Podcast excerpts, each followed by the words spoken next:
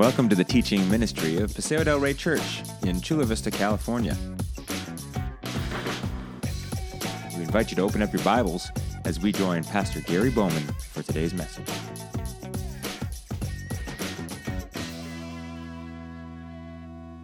Thank you, worship team, for uh, helping us to have that hope in Jesus Christ.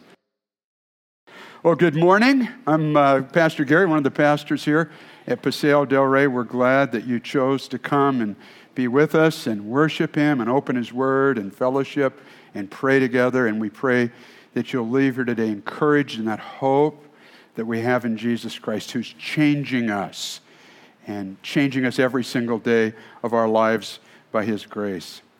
Um, I think that probably every one of us have um, one time or another gotten a phone call or been in a meeting or had a conversation. And in that, the decisions or thoughts that were shared in that conversation, it started a succession of changes in our life, and our life was never the same afterwards. Um, maybe, uh, maybe you got a, a phone call or an email, and it said, you made the team, you know, and it's like, yeah, 12 and under soccer, you know, or, or 14 under baseball, or um, you, you, made the orchestra, your second chair violin, and that phone call really just changed everything. Or maybe you got a phone call that said, you've been accepted to um, UCSD or Southwestern or San Diego State or wherever it is, and and you got that notification, just like, and that is just gonna just gonna change your whole future. Um, you know, maybe Maybe you got a call uh, from, you're, you're married, you got a call from your wife, and she said, Honey, we're pregnant. And you're like, Wow, this is so cool. And by the way, honey, it's triplets, you know, like happened here in our church. And, and that kind of changed the whole future, didn't it? Or, or, um, um, or maybe you got a call from your spouse, and your spouse said, Hey, honey, we're going on vacation. And you're like, Yeah, that sounds really good. And uh, your mother in law is coming along and, and then you're kind of you're kind of down and, and, and, then, then your spouse says and she's paying for the whole trip. It's like yeah oh you know we're, we're all over that thing. Um, uh, i think probably the, the, the, here on earth the, the most meaningful conversation that i've ever had that just changed everything is in April's, my, uh, my wife's, my girlfriend at the time, her driveway out on La Mesa, 4172 South Tropical. In her driveway, when I asked her to marry me in my 67 MG, uh, and I asked her to marry me, and she said, Yes, I will marry you. And that has just changed everything, hasn't it? And so all of you have experiences like that where what happens at, in this conversation, it just has huge effects for the rest of your life. Well, we're going to come to a conversation in the book of Galatians. We want you to find your way to Galatians chapter 2 this morning. Uh, this is Paul's letter that he writes to a bunch of believers who live in a region called Galatia, southern Turkey. And um, he is reporting this morning in Galatians chapter 2 about a conversation or a meeting that he had. And the ramifications of this meeting are humongous. And I don't think we would be here this morning in church uh, if this meeting would have gone bad. This meeting, uh, almost 2,000, or a little over 2,000 years ago, this conversation around a table perhaps, um, uh, has such implications for you and for me as it had for the people living in that first century. And this meeting um, would have changed everything if it would have gone another way. Um, if this meeting would have gone sideways, um, hey, by the way, how many of you have had bacon this week? Raise your hand. I'm not a, a heart surgeon, so I'm, it's okay. How, how, many of you had, have had ham this week? Okay. All, if this meeting would have gone sideways, you would be worried about burning in hell. I'm not exaggerating if this meeting would have gone bad. If this meeting would have gone sideways, this meeting in about 50 AD in Jerusalem, I want you to picture this meeting. It's, we can just imagine it's in a, a room built out of stones or built out of clay, and maybe there's a table, and there's maybe six or eight participants at this meeting, and they're sitting around. And the import of this meeting, you didn't even, maybe you didn't even know about this meeting before this morning. If, if this meeting would have gone bad, if you texted more than two letters or deleted more than two letters on the Sabbath yesterday, you would be in danger of losing your salvation. Now, can you imagine living under a fear like that? That if on the Sabbath, if you texted more than two characters or deleted more than two characters, or if you turned on a light switch, an electric light switch on the Sabbath, that you were in danger of being on the outs forever with God. And probably more important than those silly little things, but those silly little things represent a huge, big thing. You, if this meeting would have gone bad, you would have, you would be, have a life, a sentence of life on parole. And if any time in your life you violated as much of one of the 613 rules and regulations and commands in the scriptures.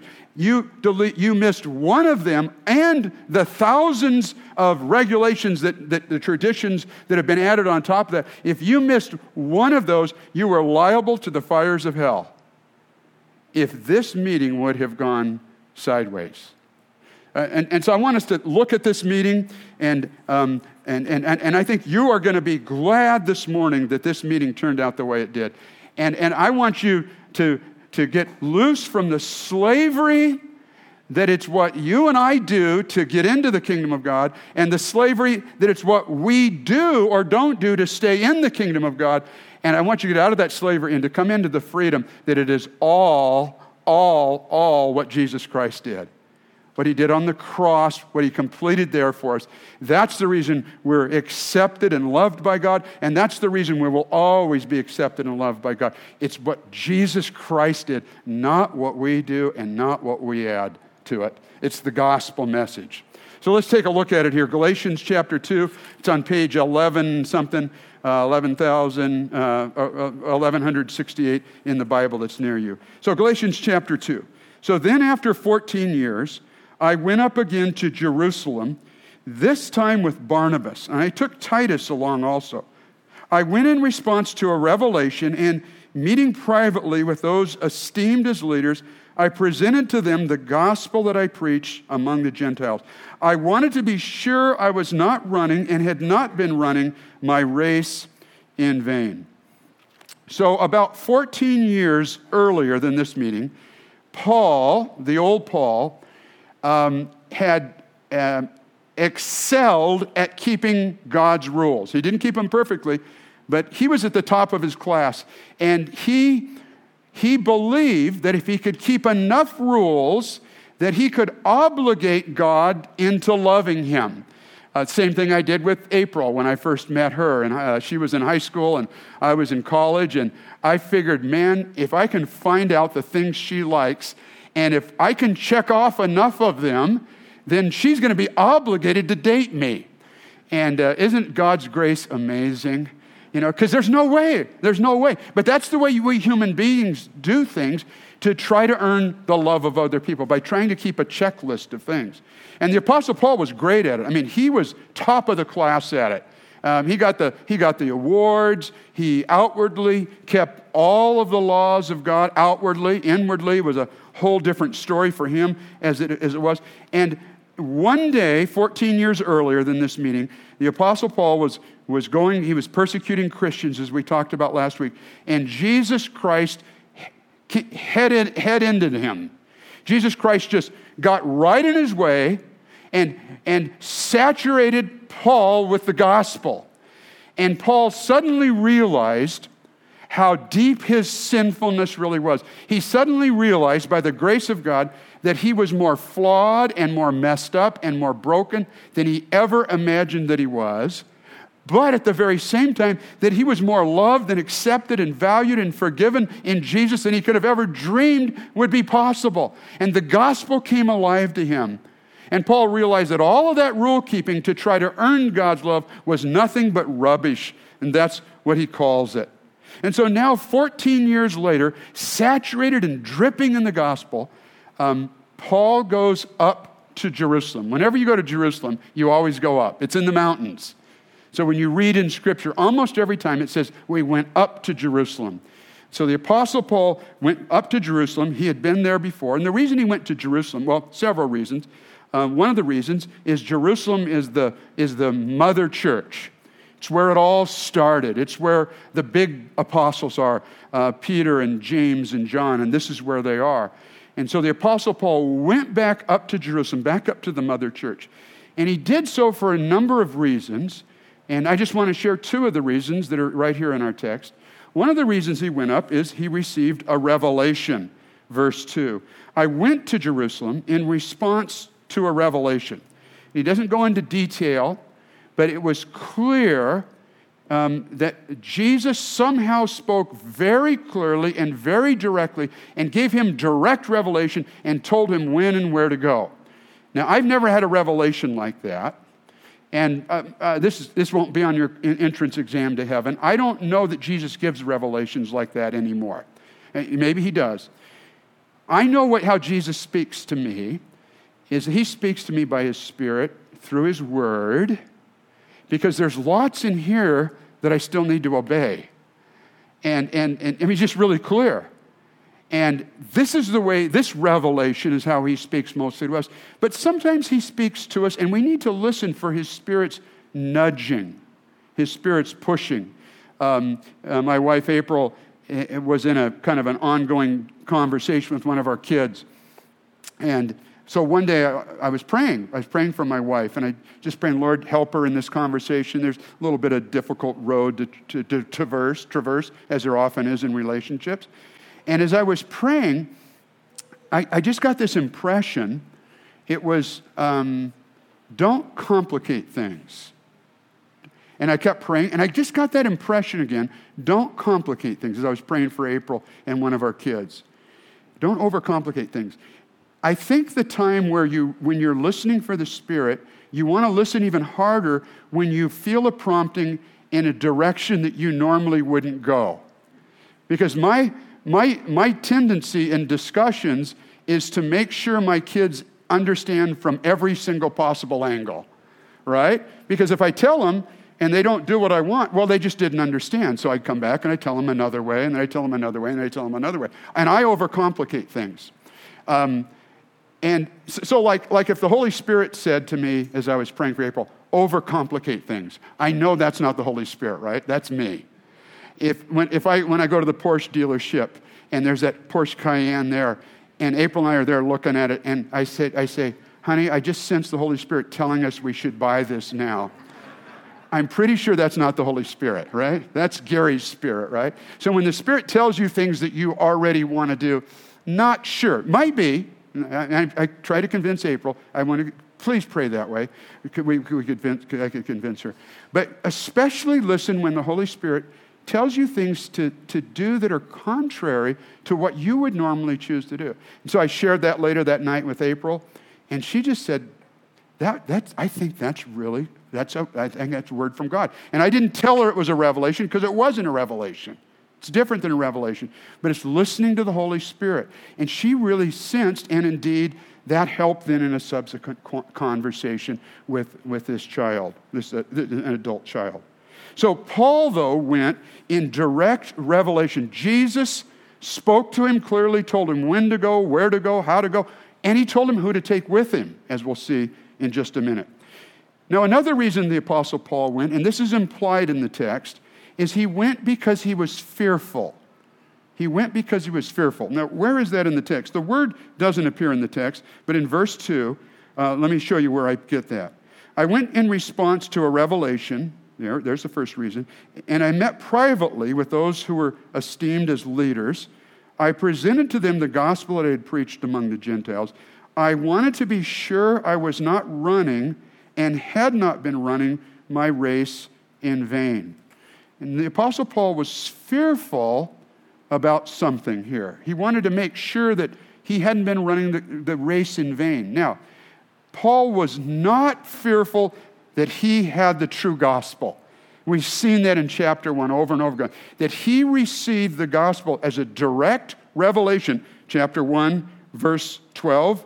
I did not receive the gospel from any man, nor was I taught it. Rather, I received it by revelation from Jesus Christ.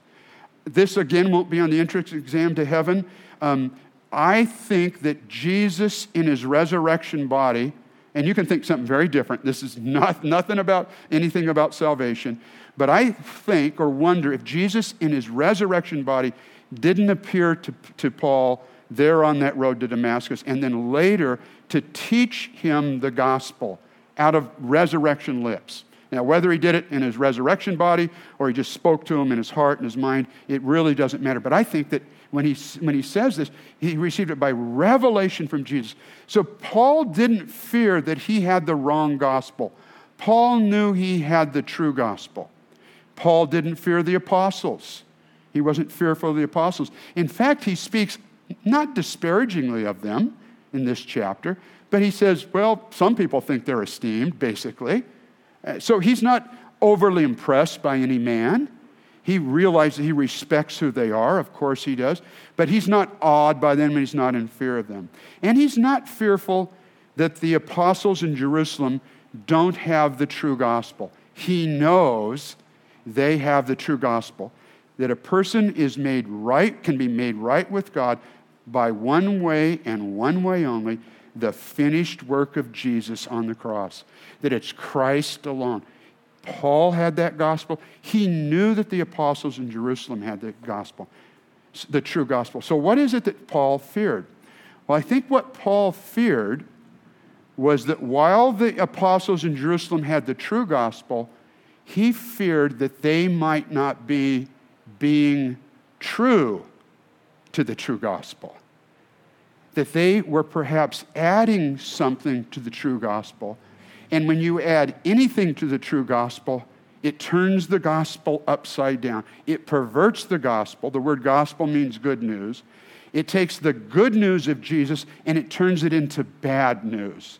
And I think this was what Paul's fear was that the apostles in Jerusalem who knew the true gospel were adding something to the gospel and making it now an untrue gospel. Anytime you add anything to the gospel, you ruin it, you wreck it. It's done. It's a, it's a damnable gospel. I shared with you a couple of weeks ago that I love water. I love H2O. Um, uh, you know, two parts of hydrogen. Oh man, those two parts of hydrogen are just so good. Uh, that one part of oxygen, though, is really what makes it, doesn't it? Kind of the finished taste in your mouth. And if you add one more part of oxygen, you come up with hydrogen peroxide, right? Is that right? Some of you chemists, thank you. And if you drink H2O2, the sermon would be over. and I would be in heaven very quickly, right? So anytime you add anything to the gospel, you pervert it and you turn it into something that damns people rather than his good news. And so, this is what I think Paul was fearing as he came that, uh, that, that, that the apostles there had taken the true gospel and were allowing others to persuade them to pervert the gospel. Now, you'll notice that the apostle Paul took some people along with him. We're always better in teams. We're better in elder teams. You're better in talking with other people about decisions. You're, um, we don't go on missions trip just one, one person. We're always better in teams together. And the Apostle Paul, and I wonder if it wasn't part of the revelation that God maybe even told him who to take with him. And who he took with him was brilliant. That God is so smart. He, he just, he's just smarter than the average guy, isn't he? And he took two people along with him. Let's see who those two people were. Verse, two, verse 1. Then, after 14 years, 14 years after he was saturated in the gospel, I went up again to Jerusalem, this time with Barnabas. This time with Barnabas. Now, Barnabas is a, has been a follower of Jesus for a long time, a lot longer than the Apostle Paul. We first meet Barnabas, whose name means son, Bar. Whenever you see the Hebrew name Bar, it always means son. So, um, uh, son of encourager, son of encouragement. And so Barnabas, this is a brilliant move on God's part. Barnabas is a Jew who's come to know Christ. He's a messianic Jew. He's a follower of Jesus. He's a disciple of Jesus. He's a disciple maker for Jesus. but his cultural heritage is Jew, Jewish. That's a great, great idea, Paul. Great idea, God, to take Barnabas along with you. But he also took along another fellow, a fellow by the name of Titus, at the end of verse 2. I took Titus along also. Now, Titus probably became a believer in Jesus, per- perhaps under Paul's ministry. Paul calls him my true son in, in the faith. And Titus is a follower of Jesus. He's a disciple of Jesus. He's a disciple making disciple of Jesus. But, but he's of a different ethnic race than Jews. And Jews thought they were the kind of the, the best, the top, the top racial group, and then there was kind of everybody else. And Titus is not in the in group. He's not in the cultural, religious in group. He's a different color. He's a different, speaks a different language, we, we, we would say today. Um, he's very different than the Jews. And because he's not a Jew, because he's a Greek or a Gentile, there's also something else very interesting about Titus. He's not circumcised. Now, I just want to tell you here, it's okay to laugh a little bit about this. It's a little uncomfortable kind of a thing to talk about. And if you laugh a little, you actually will help me a lot. So, because I don't want to be the only one talking about circumcision here this morning, okay? We all know what it is, we all understand it, it's funny, and it's okay to laugh a little bit. And it hurts a lot. Okay? Thank you very much. So, so the Apostle Paul, under God's direction, brings along Barnabas, this Jewish guy who is circumcised, right? Follower of Jesus. And he brings along Titus, who's not Jewish, who is not circumcised, but is a follower of Jesus. And Paul brings him along to push the issue. This is not going to be an easy lunch meeting, right? Someone's going to pick up the tab on this one. And so um, uh, here's the issue is is are people justified with God? Justifica- are they justified by faith in what Christ has done? Are, are we made friends with God, we who are enemies of God? Are we made friends with God by what Christ did alone? Or are we made, enemy, are we made friends with God by what Christ did plus something else? And you can fill in the blank of what the something else is. Today, sometimes in churches, people think that you're made right with God, that you're justified by faith, by all that Jesus Christ did, plus what? You help me out a little bit here. What are things that we sometimes add? That you're baptized, and that you're baptized in a certain way, right? Right? And you're baptized in the name of Jesus, or you're named, baptized in the name of the Father, Son, Holy Spirit. You know, there's a denomination that split because uh, the, the, the only way you can be saved is to be baptized in the name of Jesus, not in the name of the Father, the Son, and Holy Spirit. You know? So it's Jesus plus all, the right formula, right? Okay, what else do we add sometimes? Works. What, let's talk. What kind of works? Good, good works. Okay. we have a firm grasp on the obvious here, as, as, as I like to say. Yeah. What kind of good works? Thank you. What is it? Helping the poor. If, if you're a Christian, you're saved by what Jesus did and by helping the poor. Um, when I grew up, it was uh, not going to the movies or not drinking alcohol, not dancing, or going with girls who do. Uh, for some Christians, it's it's for some Christians, it's coming to know Christ and not having tattoos, right?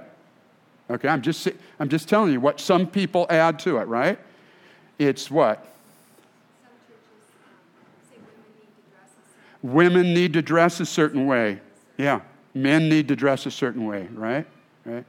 The right right kind of theology, right? Uh, reformed, deformed, exformed, it doesn't matter.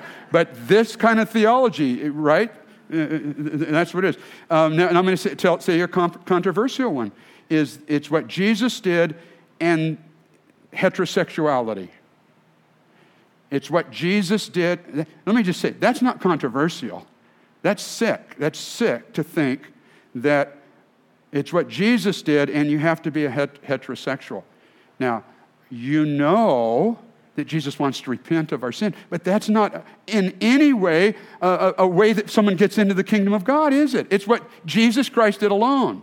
or my political party or to vote the way that I think you should vote or to be the ethnicity. Now, we don't say this out loud, but sometimes some people do, but we don't say this out loud. But we think my ethnicity, for some reason, is more privileged and desires, deserves God's grace more than some other ethnicity. That's exactly what was happening here in Jerusalem. The Jews thought they should keep it to themselves. And if you wanted to come into the kingdom, you had to vote like them. You had to keep the laws that they had. You had to be circumcised like that. You had to become like their ethnic group. You got to understand that this is about racism. Part of this is about racism that's here in the scripture. So for the early church, the, the plus was it was Jesus Christ plus obeying the law of God. And first and foremost, was that you had to obey the law of God to be circumcised. And it's a pretty easy one to check up on, right? You know, some of the other laws are not quite as easy. I don't know how they did it. You know, maybe they have like a TSA screen, you know. And they had some deacons, probably, or deacons, yeah, not deaconesses. They had some deaconess, deacons who their job is to go back, okay, let's see. And, and so, oh, he's good. He's rescued because he's believed in Jesus and He's kept the law, right? This law to be circumcised. So, you can, remember I asked you to imagine this room. So, you got this room, and around the table, there's a bunch of people. There's Paul, and there's Barnabas, and there's John, and there's Peter, and there's James, and maybe there's a couple of others, and there's Titus. Now, in this room, guess who has the sweaty palms? Titus. He is like, there is like tension in this room that you could, excuse the pun, cut with a knife. You, you know? And every time Titus in this meeting, every time he heard the silverware clanking, you know, they were bringing in a kosher meal, you know, bacon and stuff like that. Every time he heard the clanking of silverware, oh, he just kind of kind of winced, kind of big time. Have you ever been in a place, a room, small group of people, and it just there's tension, you know? Uh, I, think it was, I think it was Thanksgiving last year. I don't know why tension follows me, but it does. And I was sitting at one end of the table, and my brother in law and I, I discovered at, at Thanksgiving dinner that he and I, and I shouldn't say this, I, I'll say it this way that he doesn't know the right person to vote for for president. you, know, you know what I mean? And, and we had a tense about five minutes. And my good wife, she just kind of comes in with, oh, here's the turkey. Let's carve this one off here, you know.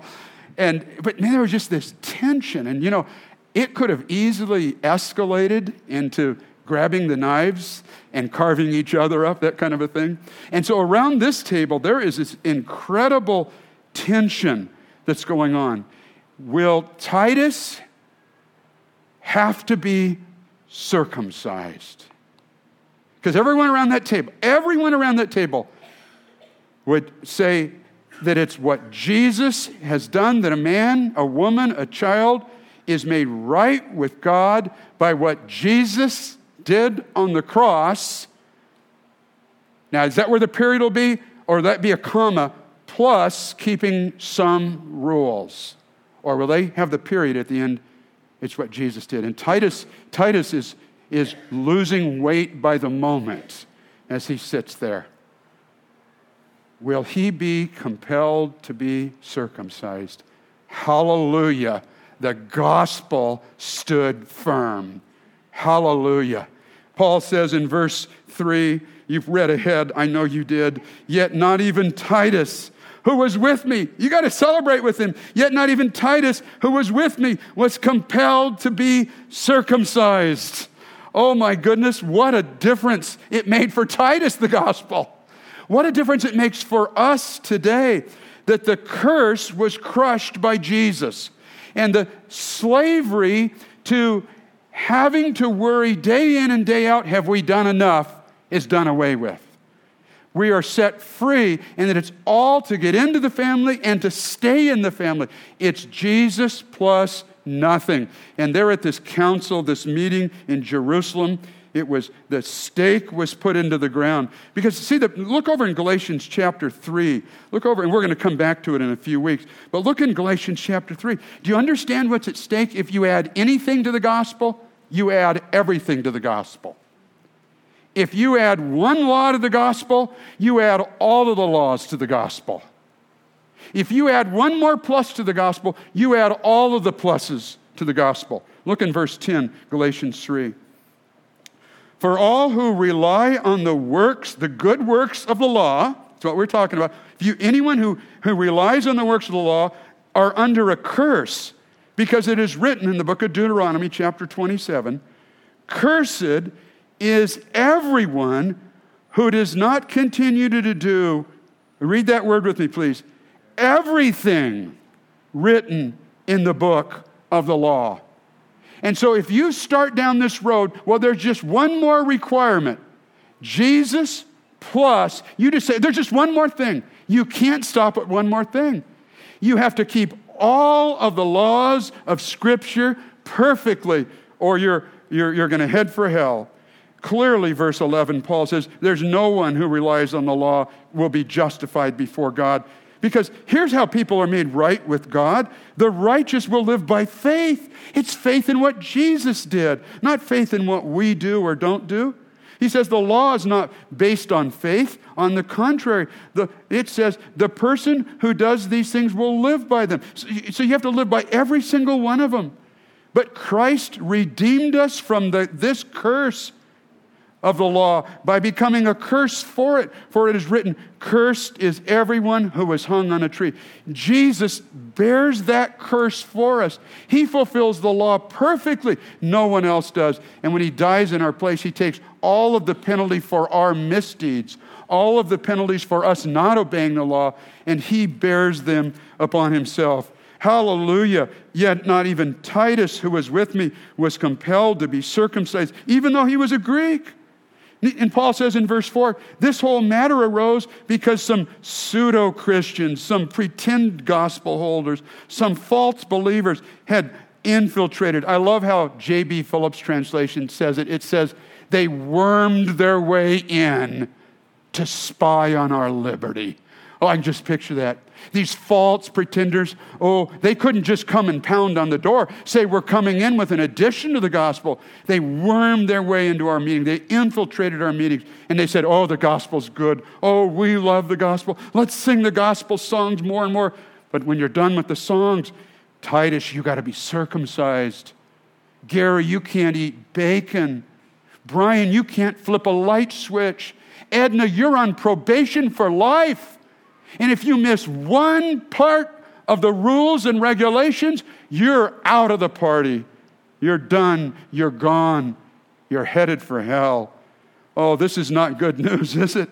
This is bad, bad news. This matter arose, verse 4, because some false pseudo Christians had infiltrated our ranks to spy on the freedom that we have in Christ Jesus and to make us slaves. We did not give in to them for a moment so that the gospel, the truth of the gospel might be preserved for you. And then look at the end of verse 6. These apostles, they added nothing to my message. They have added nothing to my, my, my message. And you see what they were doing at that meeting is they were preaching the gospel to themselves.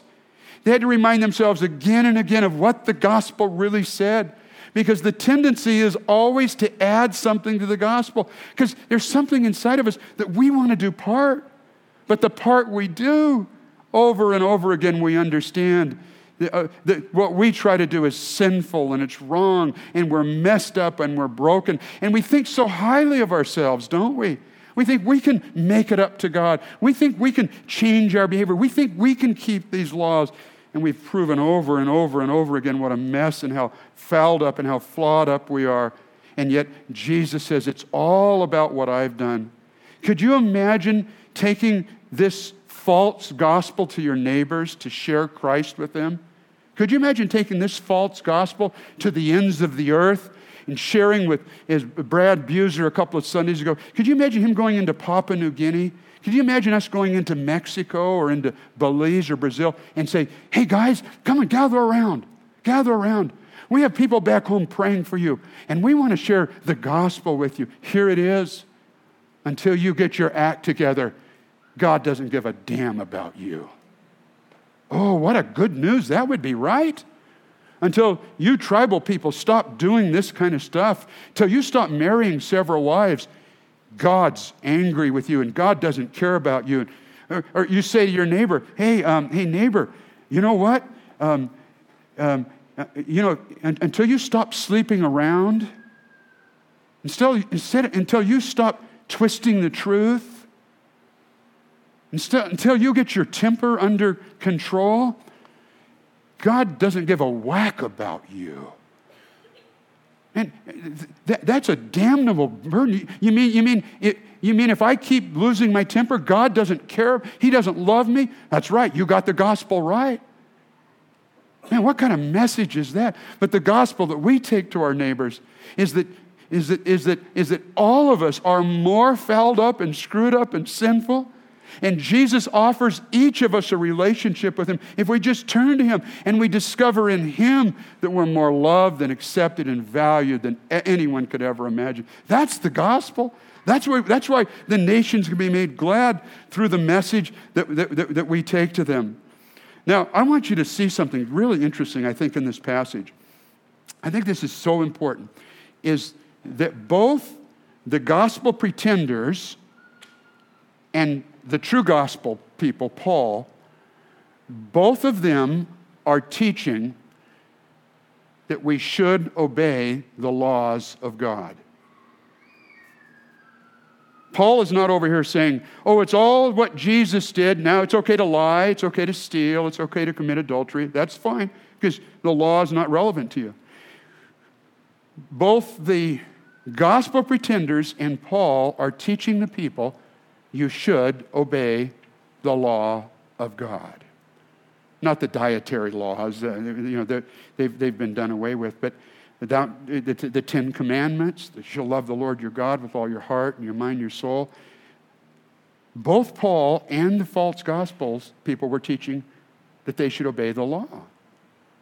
But they were, they were saying it with totally different motivation. The gospel pretenders were saying, you should keep the law of God so that you can bribe God to love you, so that you can earn God's love where the Apostle Paul says, you know the reason now we want to obey the law of God? You know why we are empowered to, love, to, to obey the law of God? Is because of how God has already loved us. And see, it's, it's about motivation. The gospel is changed, the gospel changes us. The gospel um, turns the ought, you ought to do this, you have to do this, you should do this, so that God loves you, it turns it into a wanting to do this. The gospel changes us in obedience now is fueled by my gratefulness. Isn't it true? When I'm forgiven by my wife, I'm more forgiving of her. When my wife is graceful to me, it's so much easier to be graceful to her. We forgiven people forgive. We people who receive mercy give mercy. I don't, I, am not merciful to other people because I hope it will earn me God's love. I'm merciful to God, to other people because God's been so merciful to me. He's bowed so low down to serve me. And that's why I want to, now I want to bow down low to serve Him and to serve other people. And you'll notice the very last verse passage, last verse in, in the passage uh, here in verse 10. And Paul says is, they didn't add anything to the gospel. He says all they asked was that we should continue to remember the poor the very thing I was eager to do. That, that's why we are involved in ladle fellowship, and that's why we're involved in Thursday meals, and that's why we're involved in Project Hand, and that's why we're involved in clean water for Rwanda, and that's why we go to Trolley Trestle, and that's why we care and love the poor. It's not so that God will look and say, Oh, okay, now I'm obliged to Gary. Now I owe something to Gary. We do it because God's been so generous with us. The reason we want to be generous with the poor is because God has been generous with us, the poor and the broken and the messy. See, the gospel changes us. The law is not done away with, it's been fulfilled. But now we want to obey God. We want to live for Him because of what He's done in rescuing us the mess. this last week, I got a text. I was texting with someone, not, not anyone in the church, uh, and I was texting with them, and, uh, and I was trying to help them with something. And they text, I, I said, I must, I, I said something they didn't like. And they texted me back two paragraphs that were so critical and so harsh. And it was like, what? And I just, you know, I got my thumbs back on my phone, and man, I had some things I was going to tell them. And I was just thinking, you jerk. But I was afraid that'd go viral.